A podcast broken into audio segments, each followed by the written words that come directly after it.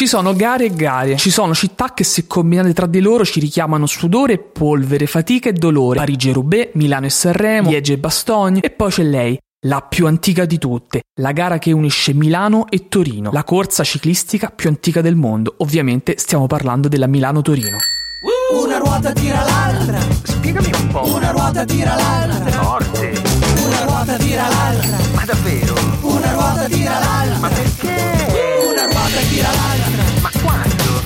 Ruota tira l'altra, Dai. una ruota tira l'altra, Fede. una ruota tira l'altra. Dove nacque la leggenda del pirata?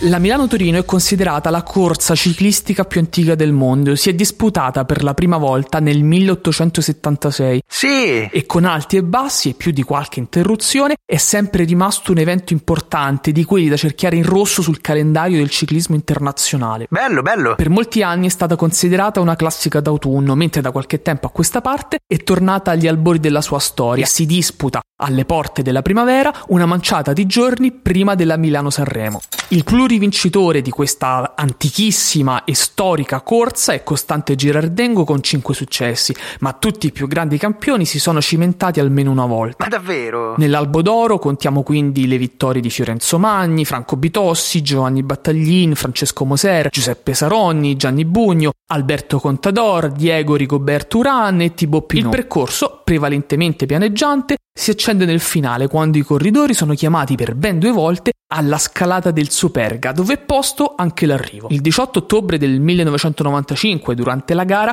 un fuoristrada investì Marco Pantani e altri due ciclisti. Eh? Per Pantani fu l'ennesima caduta e l'ennesimo stop, ma dal recupero da quell'infortunio che si rivelò gravissimo e in cui rischiò anche la fine della carriera, Sì. nacque definitivamente la leggenda del pirata e da lì il pirata si fece conoscere per le sue grandissime doti da scalatore e per le sue importantissime e storiche vittorie. Forte. Questo era Una ruota tira l'altra, il podcast che risponde alle domande sul ciclismo e sulla bicicletta. Noi ci diamo appuntamento a tra qualche ora con una nuova puntata io vi ricordo che se cercate sui social i canali ufficiali di Zampe Diverse, che è il produttore di Una ruota tira l'altra, potete lasciarci le vostre domande e noi saremo felicissimi di rispondervi.